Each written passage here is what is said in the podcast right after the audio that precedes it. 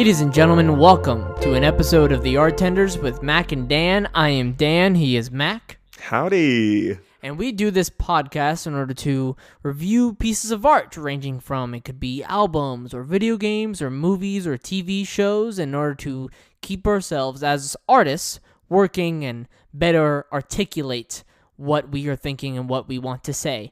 And I suggested the pick for this week in which we will be reviewing the first season of the hit TV show The Wire.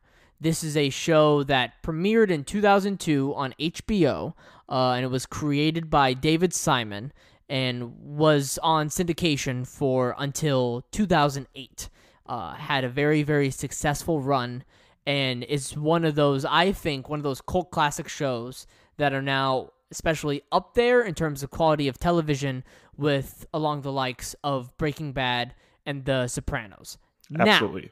Now, the, the, uh, so much so that uh, Obama called it um, the the best TV show of the quote past several decades. So there you go. And so we're gonna we're gonna look at the first season. We can't speak on you know the other five seasons that this show holds. I think I'm just gonna say this now. I think after watching the first season, we will be discussing the we're other five to. seasons. We're absolutely uh, gonna have to, yeah, because of I think um before we get your take uh, of the just sheer quality of the writing and the acting and how everything was put together in its execution of the first season that after you watch the first season you can't help but want to watch more. But um kind of speaking on that on those terms and let's meander if we will uh into your thoughts on the show. Mac what was your i guess your first impression when you were watching it and then uh, your final impression as you finished the first season of the show The Wire.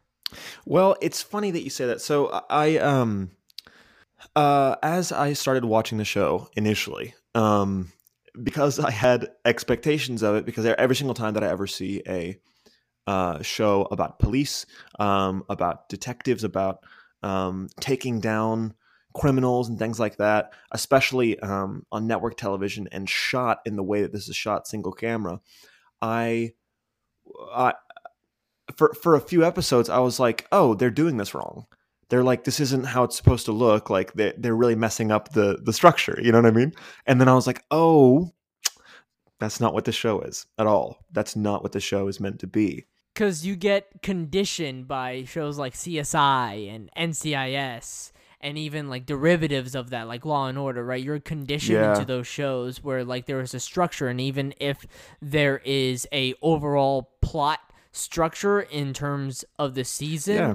you we i mean we're so conditioned to okay it's 8 p.m on a weekday night all right oh this show is on this yeah. criminal show is on you know blue bloods it's always you know same bleep different asshole you know you same blue different right um the uh, I like that you bleeped out shit, but not asshole. That's hilarious. Um, I don't. Yeah, that was I, awesome. I, you know, we'll, we'll, we'll just keep going. We're just gonna whatever. So, um, my, my my first hint should have been that it was HBO. That it's an HBO original show. Um, because HBO would never air something that would air on USA um, or like TBS or something. You know, there's there's not going to be Monk or Psych or or, or Hawaii Five O or whatever, right? Um, we could literally sit here and name uh, detective TV shows for hours. There's so the many. rookie, Castle, uh, uh, uh, uh um, Elementary, Miami Vice. I mean, we can. Um, that's yeah. we can. I mean, for decades and decades, it is it is its own genre. Crime it has become its own genre of television. But how this show uh, approaches the crime genre is different, and I think the biggest element uh, from the get go, I would say, is is how it covers uh, both sides of the crime, quote unquote. Mm-hmm. When uh, you're looking at the Baltimore drug scene where this show is set. And you get a really, really interesting and super duper like flawed uh, perspective and humanity that is like the criminal investigation that's going on behind it and the detectives that is that are spearheading the work but you also get the perspective of the people dealing the drugs, of the people doing, you know, the drug organization, uh, the whole nine yards. We get this really interesting perspective that not only are we getting the uh, sort of, as I like to call the humanity and the stupidity of the detectives, but you also get that, if not doubly so, uh, from the uh, quote unquote criminals. I mean, they are criminals like to the law, right? But how this show depicts them at the same time, they're performing criminal activities, but that doesn't inherently make them criminals at heart, uh, which is very interesting approach. The, the show the show is fantastic about um, uh, uh, making sure that there are no good guys and bad guys. Um, that they show the cops being awesome people and assholes, and they show criminals being awesome people and assholes. They show their families. They're, they're they're really really really good about that. And also as the series goes on, it becomes more and more clear the um, the things they do in terms of directing, in terms of writing that are um, meant to be parallels. People saying the same lines back to back, um, like like the criminals will say the same sentence as the detectives, but just in a different context, um, or uh, uh, will operate in the exact same way, like that, that that the detectives have to go to the higher ups before they can do anything, and then um, and then once they finally and like it takes them several episodes to finally get just the the the permission to perform a single very menial task in the in the uh, um, in the case, and uh, th- that the exact same thing is happening with the criminals and they're both having the same frustrations at the same times and it's and it's very very very interesting and super well done. And um, something that actually happened to me it's so sad that i'm actually comparing these two shows but um, the same thing happened to me with rick and morty. Um, i know i know where the more and more i watched the more um, i realized that i wasn't paying enough respect to the show and I wasn't paying enough respect to the writers.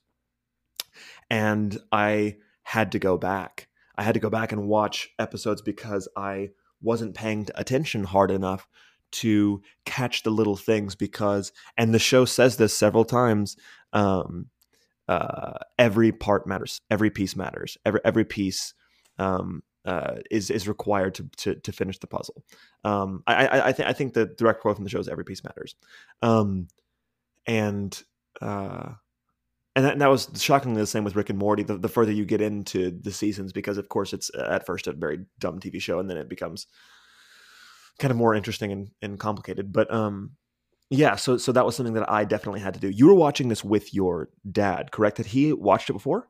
Okay, so I knew going in when I selected this pick the first like night I was about to put this on the TV as I am currently home uh, with my parents as opposed to being in Dallas.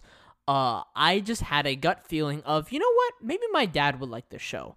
Uh, and I that is what you call a home run uh, in this industry uh, when it when it comes to sort of nailing the prediction of my father uh, genuinely enjoyed the show. And the the biggest sign of it that always brings me a bunch of joy is when like after we're finished eating dinner or something or you know just towards the end of the evening and then he kind of looks at me but he looks at me with these like dog eyes for some reason. It's always very funny.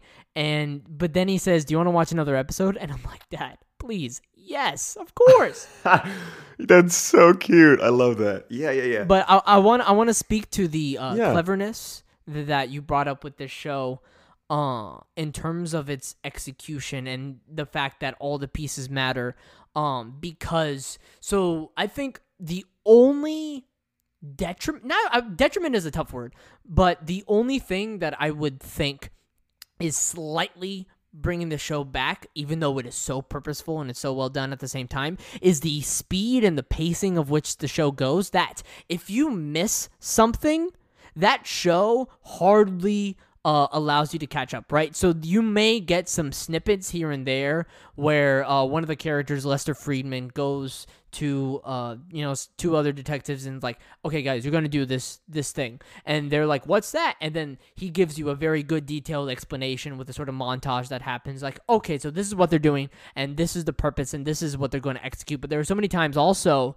that a character drops a piece of information or a character says I want to do this or or a character and another character meets up Uh, primarily, like for example, I would say the in the very first episode when you have uh Detective McNulty, played by Dominic West, who does a fantastic job in the show, when Yeah. he meets the judge in the very first episode and immediately is like, This is what's happening, this is what's happening. You don't understand that this is happening. And as a viewer, you're like, Oh, holy crap, this is going super duper fast. Now, like, you're gonna get caught up throughout the show as the show is about, you know, what uh, Detective McNulty brought up in that first conversation when it comes to uh, the main quote antagonist, right? Uh, of Avon Barksdale, who's I mean I, I wouldn't say an- antagonist because you would typically you think of antagonist as like a villain, right? Um, but there are plenty of cases where that is not the case, and I don't think this is the case here. Um, not because Avon Barksdale does necessarily good things, but because of just the amount of humanity that you get in that character compared to the uh, stereotypical villains in these kind of shows. Uh, I think Wood Harris does a phenomenal job, and but like I said, that's that's the biggest thing that I think is holding this show back. Uh, is the sort of rapid, you know, dash to the pacing and to the story, and to we have to get things going on constantly, which is also a good thing because then as the viewer, we have things constantly going on. But as I'm saying this, Mac, I Mhm. honestly, aside from that, I have a hard time trying to pinpoint specific things that I, for example, did not enjoy about the show or did not Yeah. like about the show, or specific Well- things that I thought the show didn't do well. Or what, did you have a similar experience in that regard? Yeah, yeah, yeah. And and I actually wanted to speak on on the um on on on the pacing of the show and why I think that might be. Um what's what's so interesting to me and and and one of my favorite, my absolute favorite parts of um uh of of, of watching shows like this, specifically shows that are very clever, very heady, very um very dense in terms of it, it, uh themes. Um, I want so bad to know about process because I'm such a process nut. And so I, I have to do a bunch of research. I have to go online and find out everything I can about the writers and the directors and whoever created the show and why the heck they did. And this one is maybe the most interesting. Uh, I guess you can go ahead and call this my sizzle serve. This is the most interesting group of creators and uh, um, story writers that I think we've ever reviewed, and maybe that I've ever heard of, because it because there are plenty of people that are like based on true events or whatever. But this is it's very interesting. So so you know, to, stop me if you have any questions or if you ever get bored. Um, David Simon um, was one of the creators of the show. He uh, started out as a um, as a journalist, a reporter um, in Baltimore around the time that all of these things were happening all like what what what the uh what the true events are based off of I want to say really fast, I had no idea about that. This is the first time I'm hearing this. Excuse me. Wow. Oh, and I cleared my throat into the microphone. That's a fine. Um, but this is the first time that I'm hearing this information. As usually when I review stuff for the show, um, I don't usually do the research. Occasionally, I will here and there. Um, but Uh-huh. for something like this, I just kind of look at it face value of like, this is what I Yeah. interpreted, this is what I understood, this is what I took away from this show. Um, but just knowing that alone, I am super fascinated. But I also think it speaks to the quality of the characters of the show. But if you could please continue about the details that you found in your research. no no no get get get ready because if you like that you're going to you're gonna die so um david simon one of the creators of the show was a journalist as all this was happening. Um uh, then became an editor then became a, a book writer and he wrote several books several um, crime novels. Uh, so he was a he, he was a novelist. This is the very first and only time he ever has tried to um, write something for uh, tv um, and, and and write something for actors. So I think that that is is partially testament to um, the uh, to, to to to that thing that you're talking about in terms of pacing, in terms of the the the rate at which we get information and um, how it everything every scene that we see for the first couple of episodes is seemingly slow, but it ends up be, being extre- like so fast that you you you need to go back and watch it. Um, so that was that was David Simon. He pairs up with his friend Ed Burns. Ed Burns is the other creator of the show, and he was also a crime novelist. But the reason that they know each other is because while David uh, Simon was a reporter, um, Ed Burns worked for the Baltimore Police Department. It all makes sense. It all Yes. makes sense. He is what uh, the McNulty character is based off of, um, because he was one of the people that was working on the ground and got really close to all of the other um, criminals and, and and drug dealers and people that were in that community. Um, and and so he realized that he wanted to make a show about, and he and he, and he wanted to call it The Wire because he was like, I, I think that that's the most important part of most investigations that I that I that I've been a part of. Um, and it's the hardest part because it takes forever to for higher up to let you even start to find a wire, and then, um, and then in terms of actually finding the wire, it's it's it's, it's so rare that you actually find a um, a reliable wire. Anyway, so um, so so they knew each other. They they get uh, they, they love the city of Baltimore. They're like, we want to make something about what is actually happening in Baltimore and actually happening in America, and make it as real as possible. Which is why the show looks the way it does. It it, it is a very naturalistic looking um, uh, sh- show in terms of cinematography. Um, they really don't do a lot. It's very grainy, and I'm like, oh, so this show was made like like in the like late 80s early 90s based off of just what it looks like right? The way it's edited. And then you're like oh wait no it was, it was actually not. Um it's it's a lot more current than that. And then also um in terms of the sound uh something that I, I i found was was they talked a lot about have you ever heard of di- diegetic or non-diegetic sound? D- diegetic sound is sound that comes from within the scene um, non-diegetic sound is like if there is like a score placed on top of it and diegetic sound is if there's only music in the scene that comes from like a radio within the room. And so they use plenty of sound but they have to justify it and they have to make it as real as possible. And they like w- whenever in the script something happens on a street corner they have to go to the actual street that happens in the city. They have to film in baltimore every single thing. They have to film on location. They have to film um uh, with with the actual uh, s- setting in mind. And another thing is that they pull like so much of the cast and so much of uh, the, so many of the extras, things like that, are Baltimore natives, are people that live in Baltimore and are and really believe in in the show. Um, even there was uh, one one of the wires in the original case, that that that the show is based on um, he obviously worked his sentence time down because he was uh, in, in cahoots with the police, uh, with the Baltimore uh, PD.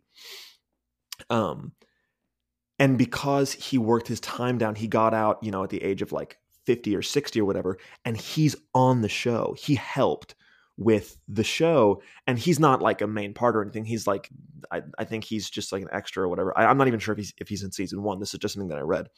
Um, which is super interesting. All of the other writers on the show are crime novelists that David Simon and Richard Price know, crime novelists that are from Baltimore. So the the reason that the show is paced the way it is and the reason that the show feels the way it does is because it's not written by TV writers. It's not written by film writers. It's written by novelists and it's paced that way um, because they're they're not making this for entertainment value. They're making it because it's something that they really believe in, and, and it's about their personal community. Go ahead, Danny.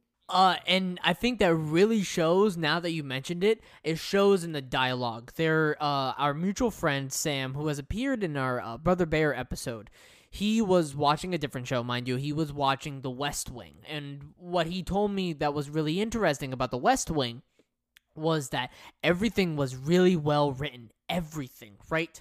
But when it comes to the dialogue, the dialogue isn't uh, in terms of the West Wing. The dialogue isn't necessarily bad, but what the dialogue is is that you don't really typically imagine people having a conversation and using that sort of dialogue, like that sort of text, right? And so one of my takeaways about the show as well was like, oh, this dialogue is weird but not in a bad way right? It's weird because it feels atypical to an actual human conversation and it's just like how the conversation flows uh but there was such a high priority of um this character needs to have this piece of information shown in this scene right?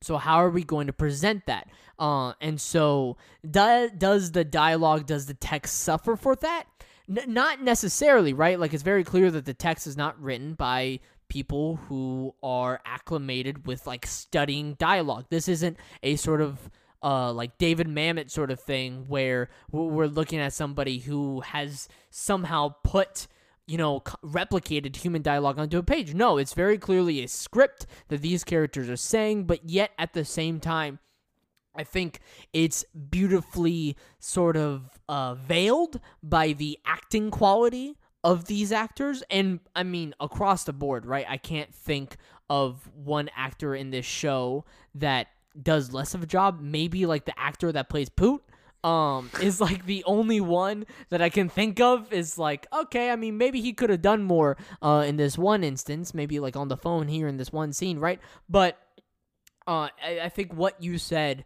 uh speaks volumes to the quality of the show that it like it literally has in terms of its text but it also furthermore speaks to the quality of the show overall with how the overall narrative is written. It's such a clear emphasis in telling uh, the story in a sort of big scope, big picture, right?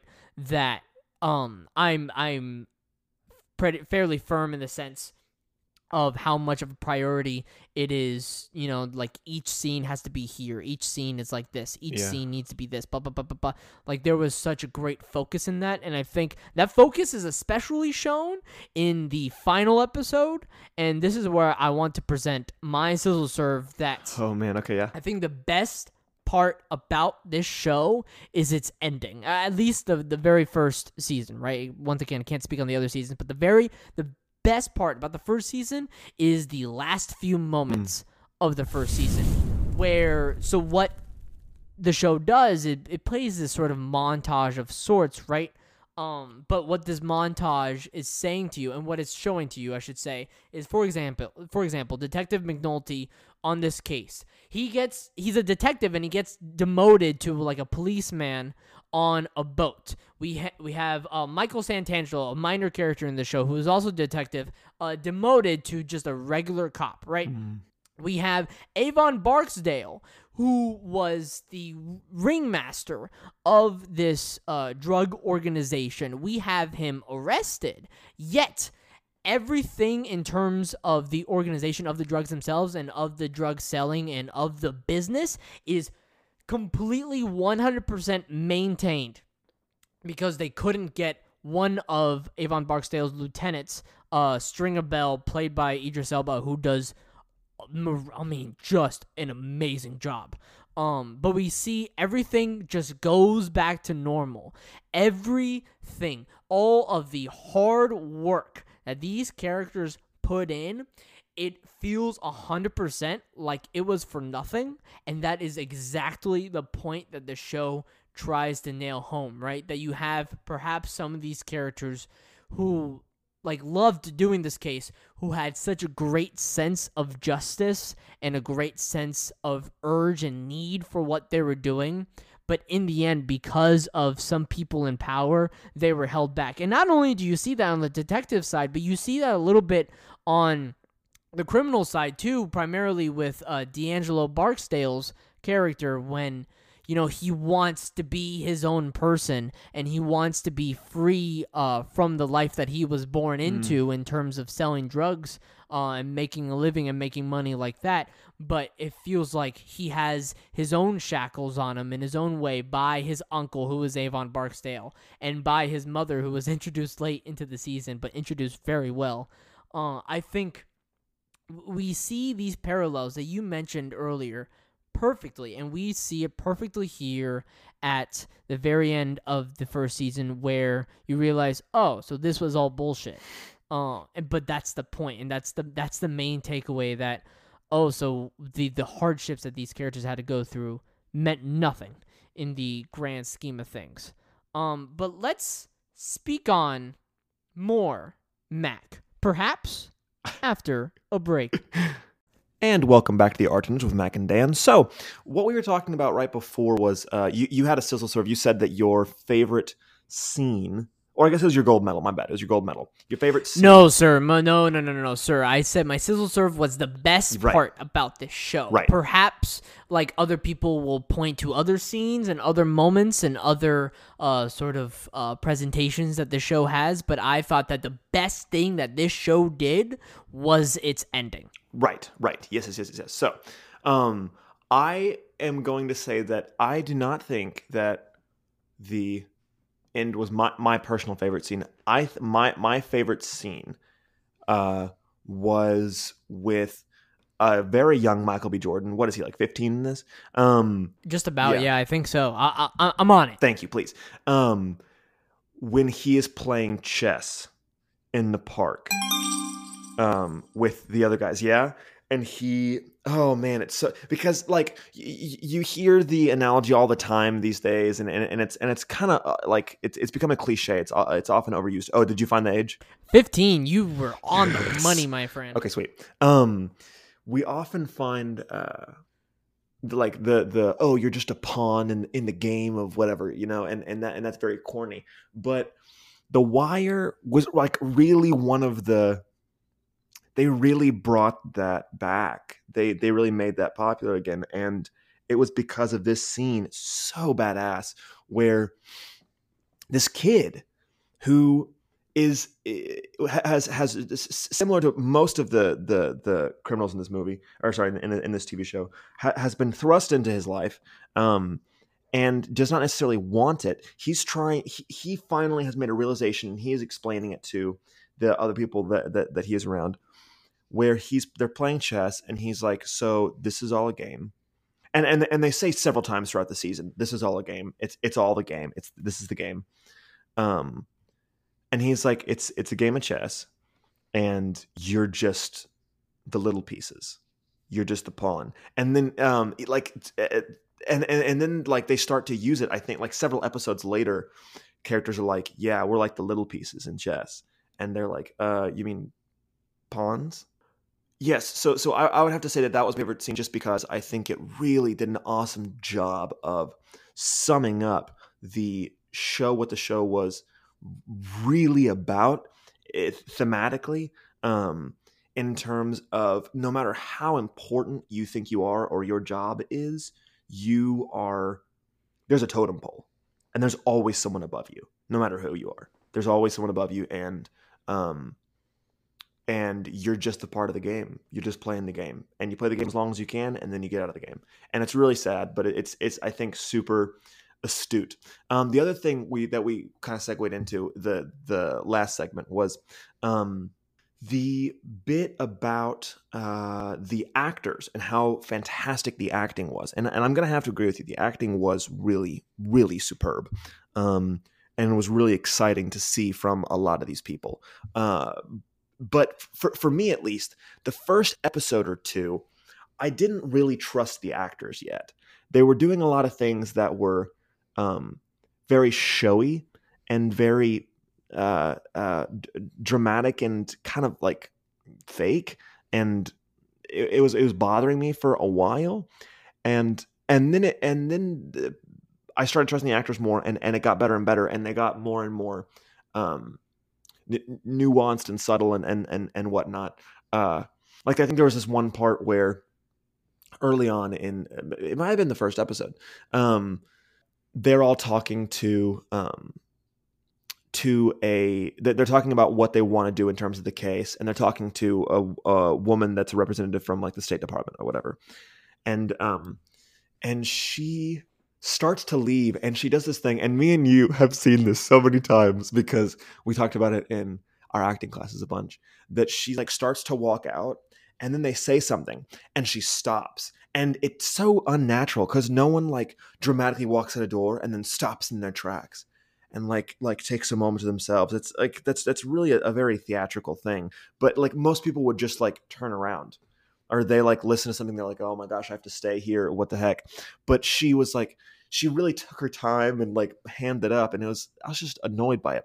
But what i found in research is that apparently um the creators of the show and and uh the directors they told the actors why they were making the show what the show was was really about what their plans for the show were going to be moving forward and and the, the types of stories they wanted to tell and why they were telling them in terms of like we, we, we want to make this about baltimore we want to make this about the community we want this we want we want to look at this small example because really it's about all of america and we want it to be real as possible. And after the actors saw the first two episodes edited they were like oh this show looks a lot different than i thought. Very very similar to how we saw the first few episodes and we're like oh this is wrong. This isn't this isn't hawaii 5 this isn't bones. This isn't monk. This isn't psych uh, we, we just go back to listing. we just go back to listing all of the cop shows. Um, they told them, you know, uh, about this, and then all of the actors were like, "Oh, well, we're shooting in Baltimore.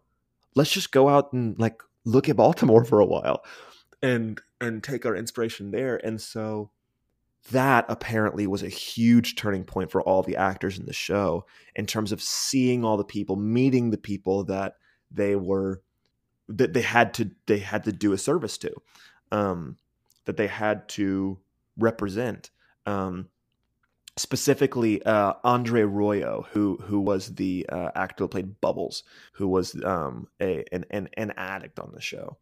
Um, met quite a few. I loved Bubbles. Oh, it was superb. Was an ac- absolute masterclass.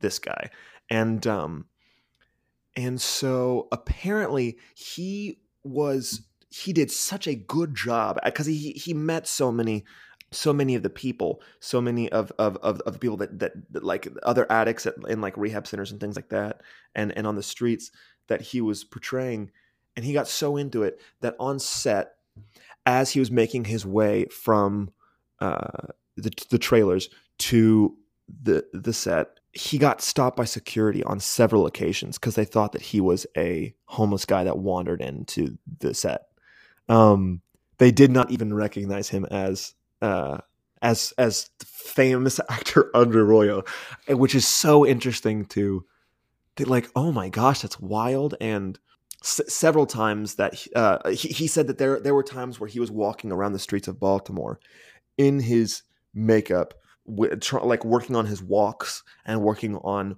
his like ticks and stuff, and that there were other there there were people that approached him and were attempting to give him drugs because they they mistook him for the person they were actually trying to give drugs to. Like they were tr- they were they were going to meet up with a homeless guy and and like make an exchange, but they thought that Andre Royo was the guy. And so he was like offered drugs and he had to be like, no, no, no, no, no, I'm not the guy. I'm not the guy. and like snap out of it and be like, no, no, no, you need to leave right now. Like get, get out of here. Like, please. And um, yeah, I thought that was really interesting. And that makes a huge difference in the show. Them realizing, oh, I'm actually, this isn't a a this isn't a regular show. This is meant to be about real people that that that that are also a part of the show.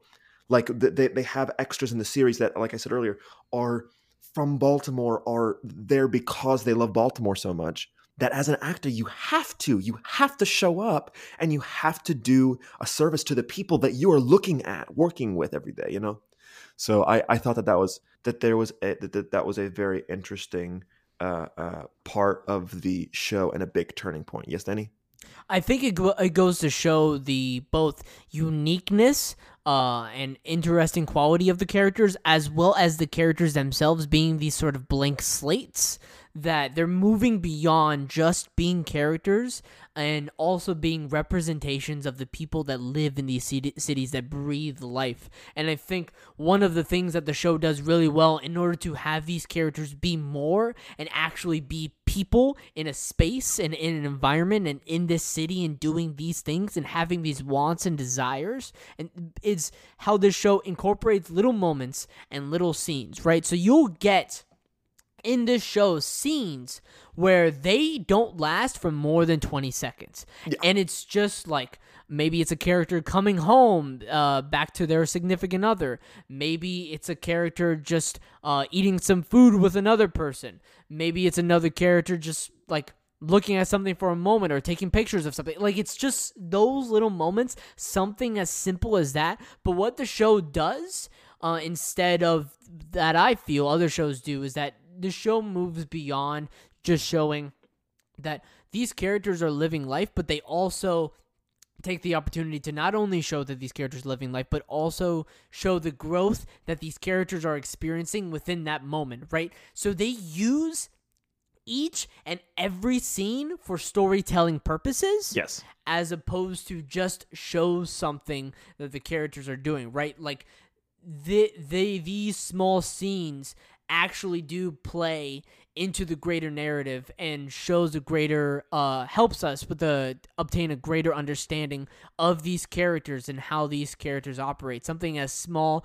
as when Lester Freamon who if I had to give a gold medal to a character this man is my gold medal. He is amazing played by Clarke Peters and the suavity, as I like to say, uh, that this character inhibits is just suavity. wondrous. Uh, and yeah. but how he controls every scene, like it's it's that sort of yeah. stage presence, as it's called. But something as small as he goes into the office, or we see him just uh, messing with the little uh, furniture, dollhouse furniture items that he's building, or we see him going to the office and one of the uh, X uh, pole dancers from the club nearby, uh, Shardene, uh, just kisses him on the cheek. Like something as simple as that not only is a, oh, this character is living life, but it's also a critical storytelling moment. And you, we don't think it's critical in that moment, right? Because it feels insignificant, and it feels insignificant because it only takes a few seconds, but it shows the sort of quality and the care that each of these characters get. That I think is a perfect segue into my sizzle serve. My sizzle serve is I can't think of a better TV show, movie, really anything with better nonverbal uh, communications, with better nonverbal scenes. It's unreal. Um, the the the the because because like, like you were talking about, it is really interesting for character reasons. Um, it is really interesting for uh, like moment to moment, like scene building and things like that. I think the thing that sets this show apart is that there are moments, important plot moments, where you as an audience need desperately to know exactly what's happening with a moment. And rather than tell you straight up, tell you exactly what's happening and how it's happening, it'll just be a glance. It'll just be it'll just be eye contact. And and like you said, it'll be like a 20 second scene where someone's sitting there, someone comes around the street corner, they make eye contact, and then one person is just like, wow, like they like raise their eyebrows or something. And that's the end of the scene. And it matters and it makes sense as an audience member as well as it it it excites you because it, it you're not being spoon fed. It, it, it even though it's obvious and even though it would take a dummy not to it, unless you're absolutely not paying attention to the show you know exactly what's happening it makes you feel smart. You know what i mean? As an audience member you feel like oh man i'm such a like oh I, like i'm so proud of myself for catching that or that's so interesting even though it's really clear and i think that that is an, a, a, testament to um to the uh, uh, uh, the the director of the show or the director of this season, um, Ed Bianchi, Ed Bianchi, Ed Bianchi, something like that that and, and of course obviously me being super directing minded I, I that's that's one of the first things i see and one of the first things I, that, that i think of but that I would have to say is is, is my uh, sizzle serve. What, uh, what, was your comment, Danny? Uh, well, I wanted to kind of comment on the fact that it feels Chekhovian in a way, and Ooh, look at you go! Look at me go, bringing in Anton Chekhov because that's mm. how much of an old soul I am. Yeah, really. Um, but you're right. But, yeah, but but it's Chekhovian in the sense of the best way I, I feel that I can describe Anton Chekhov is this Russian playwright from over a hundred years ago and how he incorporates life into these characters. But Chekhov is a trap because if you don't fill in those moments of life with character, then you have nothing. That if you assume that just living the life as those characters is going to be enough for those characters, that is wrong. It is filling those moments with the wants and the desires that the characters need and the characters need to do. And I think that's what this show does so well that it feels like actually Chekhovian. That you see these characters in these brief moments of life, these brief glimpses of life. You may get just a short snippet of you know uh, of a deal being made in the projects, uh, and we see Wallace, you know, where we see Wallace, uh, who is played by Michael B. Jordan, a 15 year old Michael B. Jordan.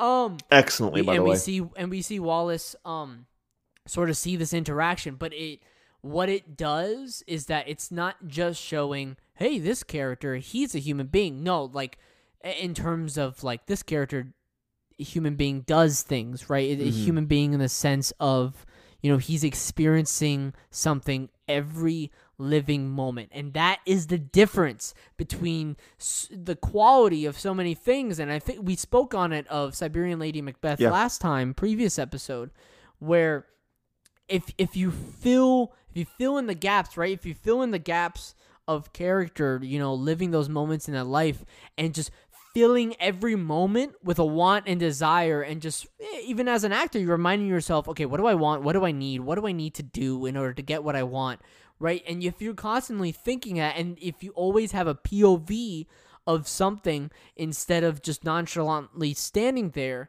then it fills those moments like it's nothing Yeah. and especially when you have a cast and, and an ensemble this large for a show, it is absolutely critical to fill those moments meaningfully every time because maybe your total screen time on this show is not even five minutes when they're about 13 hours worth of something. Um, but even even more so, to speak on because even though the dialogue of the show perhaps is a little bit weird here and there, how the show approaches scene non-verbally is fantastic. I want to I'm going to be, you know, a little bit uh gluttonous here per se because if I were to give a gold medal to a scene, I would actually give this gold medal uh and yes, I know, I know. I'm just going all willy-nilly with the gold medals like like going to No, Kimbo and firing off in all directions Yeah. if I had to give it to a scene, it would be the uh the detective work, the investigation that McNulty and his partner Bunk, played by Wendell Pierce, uh that they do in the apartment of this seemingly inconspicuous Oh, murder uh done upon this girl. I think her name was Deidre. Uh and they were able to figure out through things here and there, oh, so this is related to the Barksdale case. And this entire scene let me explain how great the scene is because this scene goes on for a few minutes. The only word, for the most part, and variations of this word, the only word that is spoken between these characters back and fo- forth is the F word. Yeah. And different different variations, right? Exactly. Right. And so I know it's not non-verbally in the in the sense, right? But they're Uh, not it's pretty much- communicating each other, Yeah. right? It's not verbally because they're using it as a sound, right? As opposed to you know instead of like ouch or ooh, right? Right. They're using the F word, but they're using it as a sort of thinking word, right? And and as a communicating word. and so I'm kind of cheating here when I say non-verbally. Now I'm walking myself back, but eh, but no, how no, no, they no. use It- this it- one it's it's non-linguistic. Exactly. And and the best part about that scene too is even if they're using that one word and even though they're thinking with that one word and only communicating with this one word, you are able to piece together everything with them in this scene and they don't say anything else but the F word. Yeah.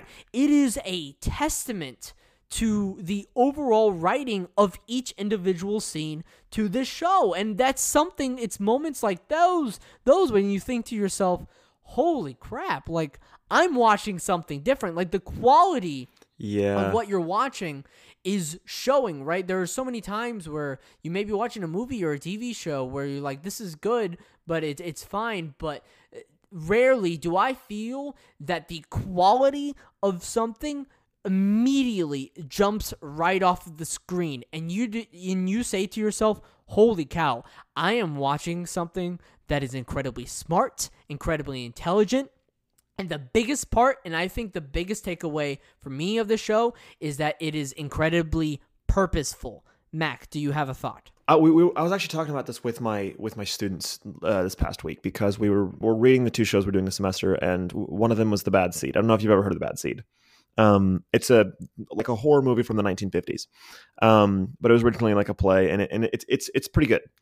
But we were talking about how the most interesting part of the entire play is whenever the mom is because there, there's this little girl and she is like a murdering psychopath and it's basically like the mom's journey to trying to to to come to terms with that with that fact and then what she does about it that, that knowing that her child is um so she start she it gets really frustrated with her daughter because her daughter won't admit it even though she's caught her in the act and she starts like violently shaking her daughter and she and, and and by the way a very important detail is that in the print you've seen prior the mom realized that the uh, the, the, mom found out that her her biological mother was also a murdering psychopath. Her daughter is a murdering psychopath, and so she's shaking her daughter.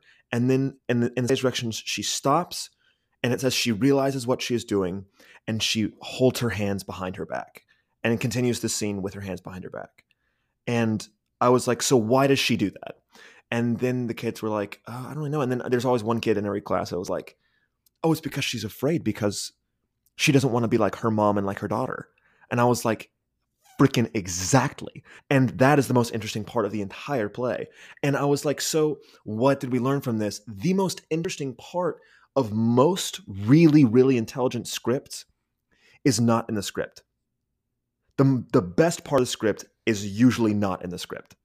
Um, and The Wire does that like a thousand times over. And and also in Chekhov. In Chekhov, the most interesting parts of Chekhov are not in the script. And that's why people often are like, man, this is boring. It's like, no, no, no, no. It's because you have to read with ultimate imagination and ultimate world building skills. And and and you have to read a lot slower than you think because it's all there. It just takes a lot of puzzle building in your head in order for it to really click and, and, in order, order for, for it to um, really come to fruition. So I, I, I had a, a, question for you, Danny, and this is kind of a, um, a transition.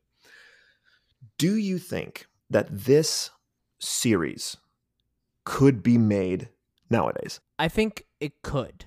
Uh, but it only here's the here's the reason why we're reviewing this show uh-huh. is because of how good this show is, right? Yeah. We brought up some other shows like CSI, NCIS, and kind of the shtick of that show is just like you've seen one episode for the most part, you've seen them all.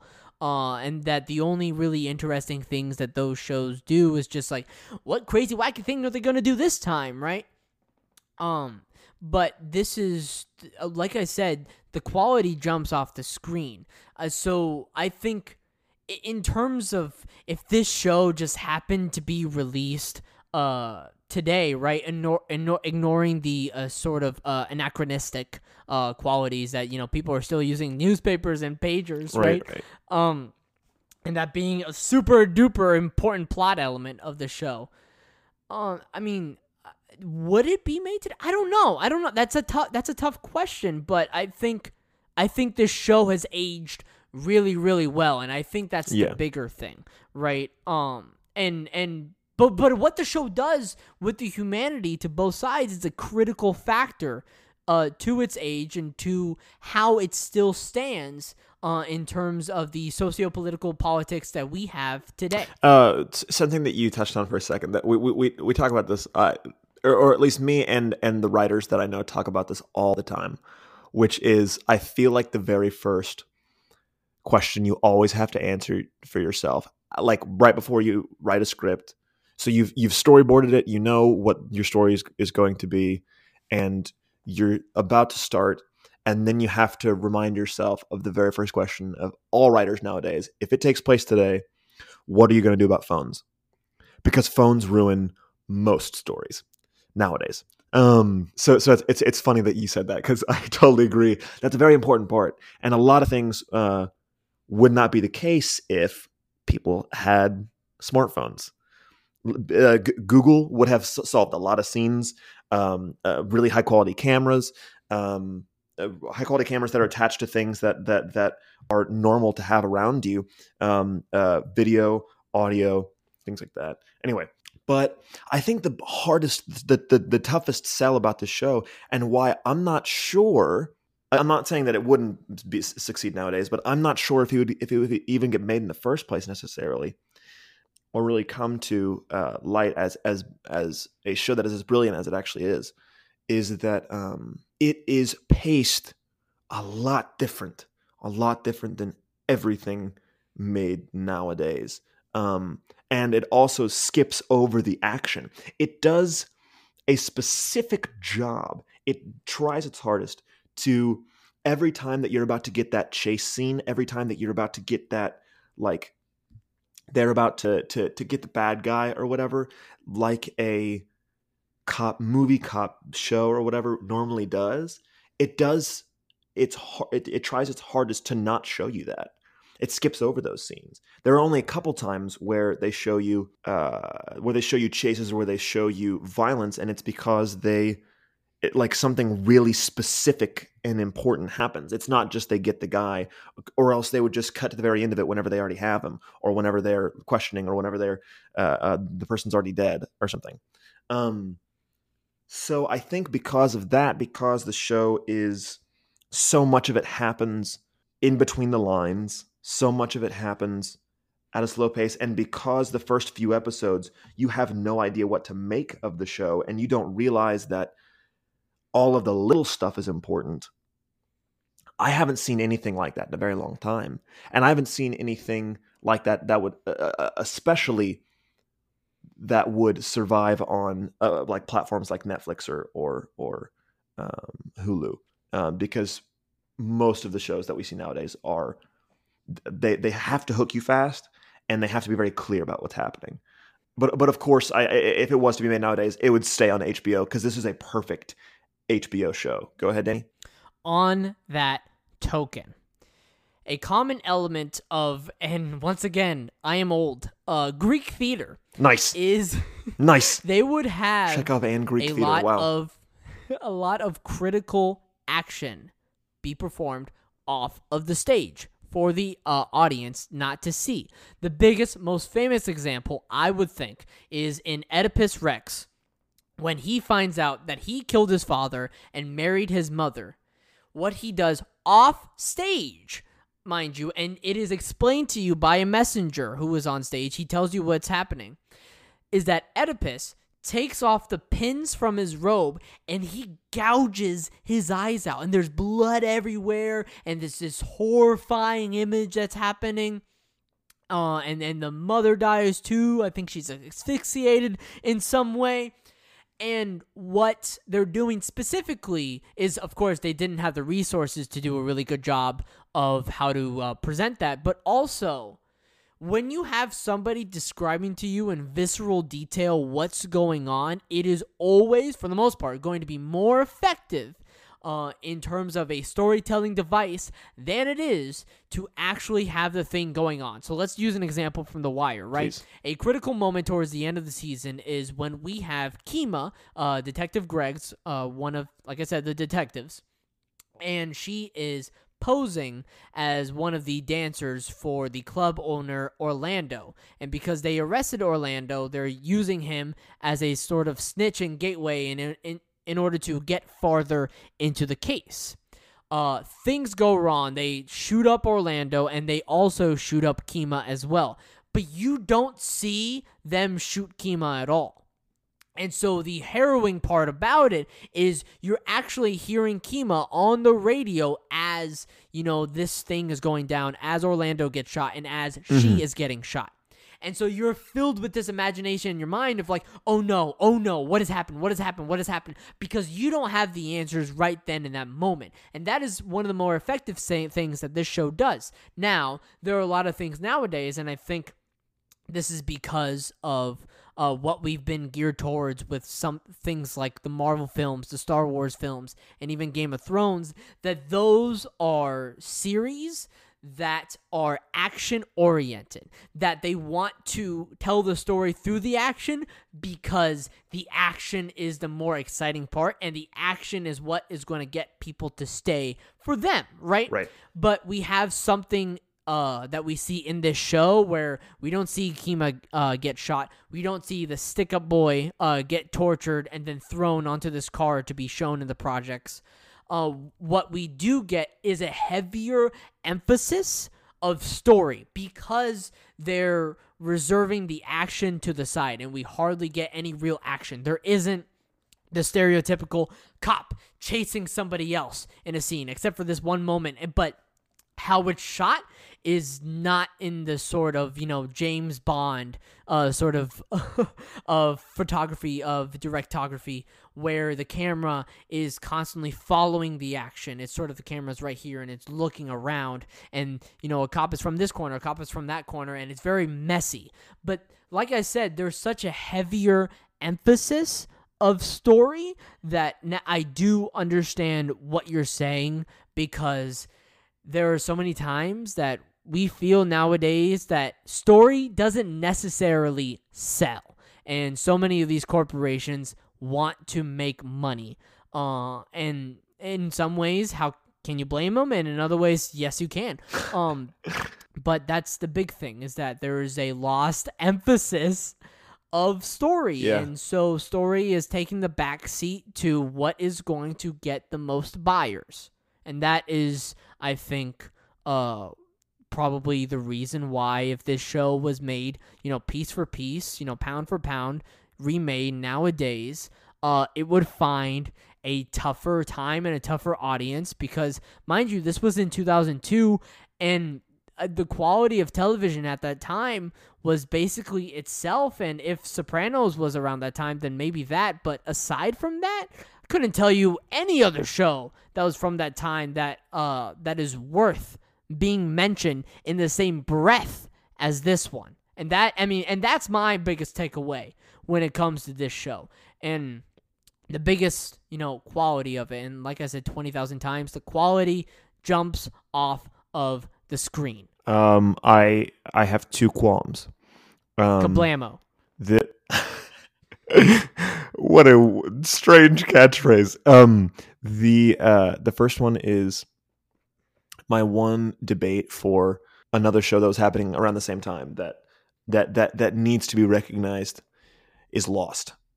I I blow smoke up that show's ass all the time. You know, I was just trying to rattle off a hot take. You know, I was And it was to like, good. get in there like this is my opinion. This is what I really feel. Aren't I passionate? I agree with you for the Um, most no, part. I think you're right. Yeah. I agree with you for the most part, but goodness gracious, that show is so freaking good. Anyway, um, and the other one is I love I oh gosh, I'm not sure. I think you're gonna have to go and edit in a failure, um, because you use the word directography, and it was hilarious. Um, you said cinematography or directography. I'm really sad you called me out. Did you did you feel it after you after you said it? Where you're like, oh no, Mac, I couldn't think of the word cinematography.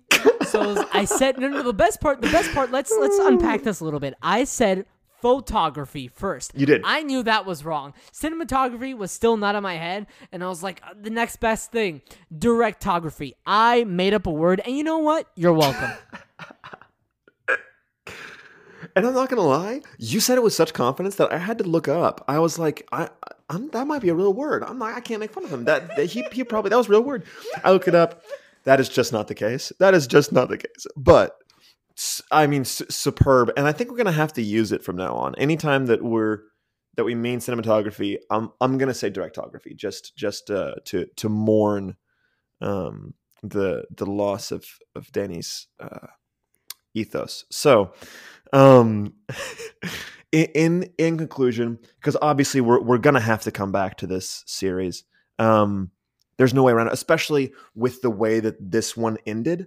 And what I've been, what what, what I read about seasons to come is that, um, they take a look at different sections of the divide um, between the police and the uh, um, the crime community, and specifically the drug community.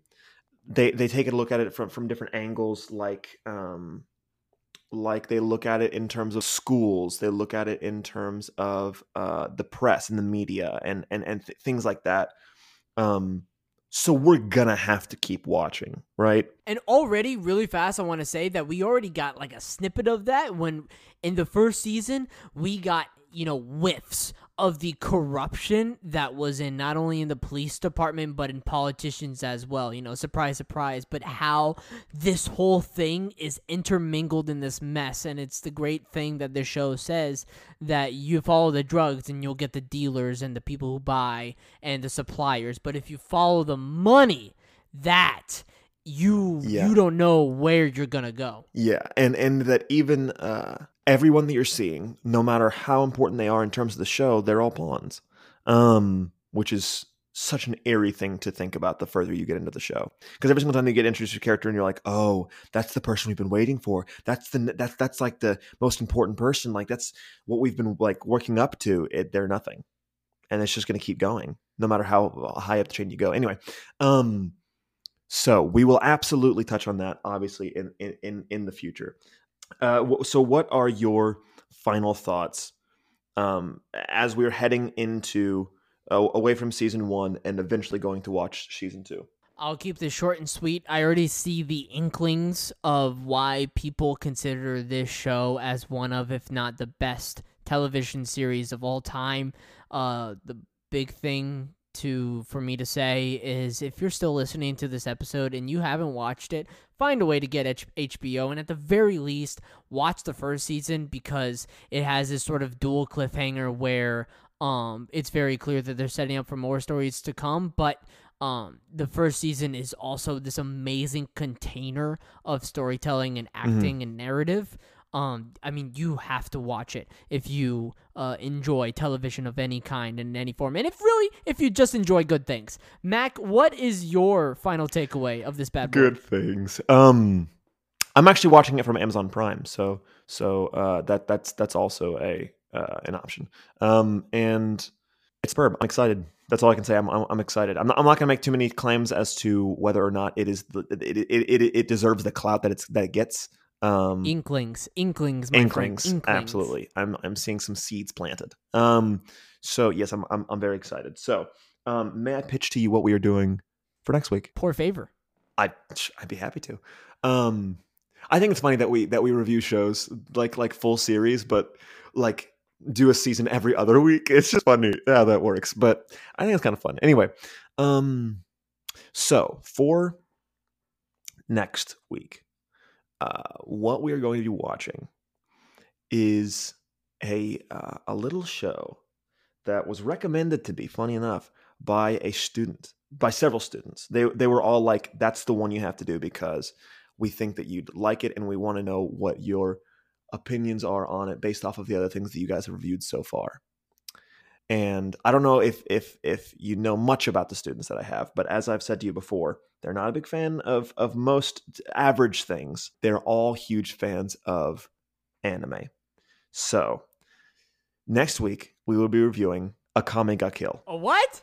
Have you ever heard of it? Akame ga kill. I'm on it. Uh, please get an explanation to my ears please. Right now. Oh, I know very little about it. Um, I uh, it it's it's I I believe it's on either Netflix or uh uh like Kame Vimeo ga or some. Kill. Interesting. What the hell is this? Yeah, and it's have you ever even heard of it?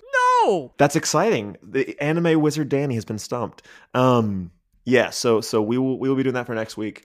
Um, and uh, in, in, anything else? Anything else for me, Danny? Th- that'll be it. Thank you very much, Mac. Uh, thank you very very much, Danny Lavelle, and I will see you next week. Yeah. Yeah.